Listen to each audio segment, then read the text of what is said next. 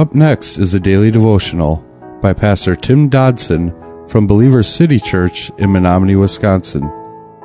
To subscribe to the podcast, visit streetlevelradio.com and click on subscribe.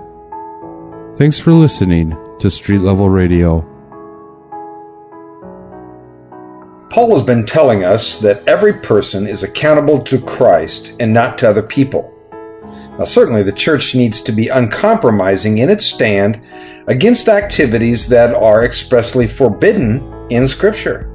But we also shouldn't be creating additional rules and regulations and then try to give them equal standing with God's law. We're in Romans chapter 14, beginning in verse 7 today. And our first verse reads For none of us lives to himself, and none dies to himself.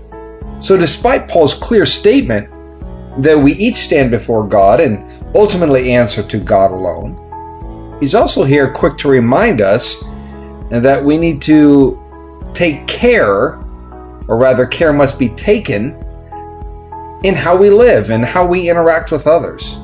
Because none of us is an island. Our actions are either geared to glorify God or to glorify us, or perhaps ultimately geared to glorify Satan. God desires that our faith filled lives are transparent and that they are lived in full view of God and man. We cannot live covert lives, sequestered off on, you know, some secret island while operating as judge and jury of those that are around us. You see, God gave us the church to operate in as a family, to engage corporately the world and our communities at large, to be a body of believers, to serve the kingdom, to grow together, and using our gifts to bless one another. So it's flagrantly contrary to Scripture to somehow adapt an Elijah attitude where, you know, we hole up in a cave somewhere and tell God that, well, we're the only ones left who really loves and serves Him. Verse 8 of our text says, For if we live, we live to the Lord. Or if we die, we die to the Lord. If therefore we live or die, we are the Lord's. For to this end Christ died, rose, and lived again, that he might be Lord of both the dead and the living. So Paul here is emphasizing that ultimately God is in charge, that he can and certainly will take care of his own. I wonder if we really understand the magnitude of that simple truth. Because such would mean that God controls the outcome of our lives. He controls the very breath in our bodies. That certainly does not mean that, well, everything's going to go our way or that somehow we're going to live a pain free existence. For we often are going to do stupid things that God is ultimately going to allow us to do and you know what? There are always earthly consequences to those actions. But we must never believe that God is not in charge. We can and so often believe that God needs our help and needs our intervention.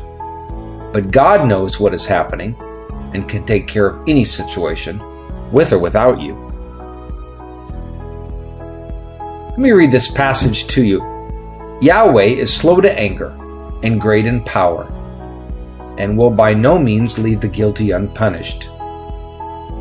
Yahweh has his way in the whirlwind and in the storm, and the clouds are the dust of his feet.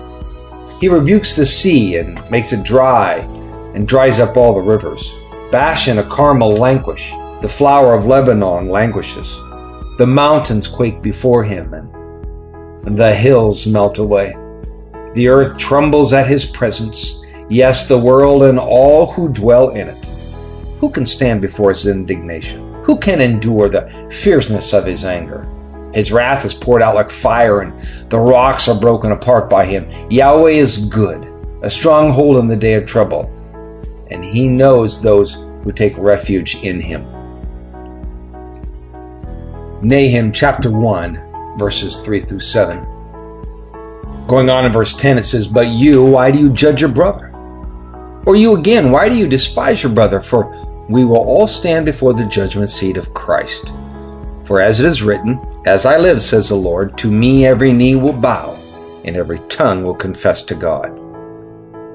Obviously, Paul and God, I guess, view this issue as a serious one. And today it is just as serious and just as prevalent. So, Paul here, he cuts right to the point as he asks the obvious question Why? Why do you condemn another or judge another? We will, each one of us, one day fall to our knees before the true and living Savior. And under the Lordship of Jesus Christ, we will live with some specific convictions, ordinances, and freedoms that He has placed on us individually. And we will, each one of us, answer for how we replied to those directions. Things that were of and for God will, like gold, survive the fires of judgment. All the rest will burn like chaff. What will we really possess after that very personal day and that personal event?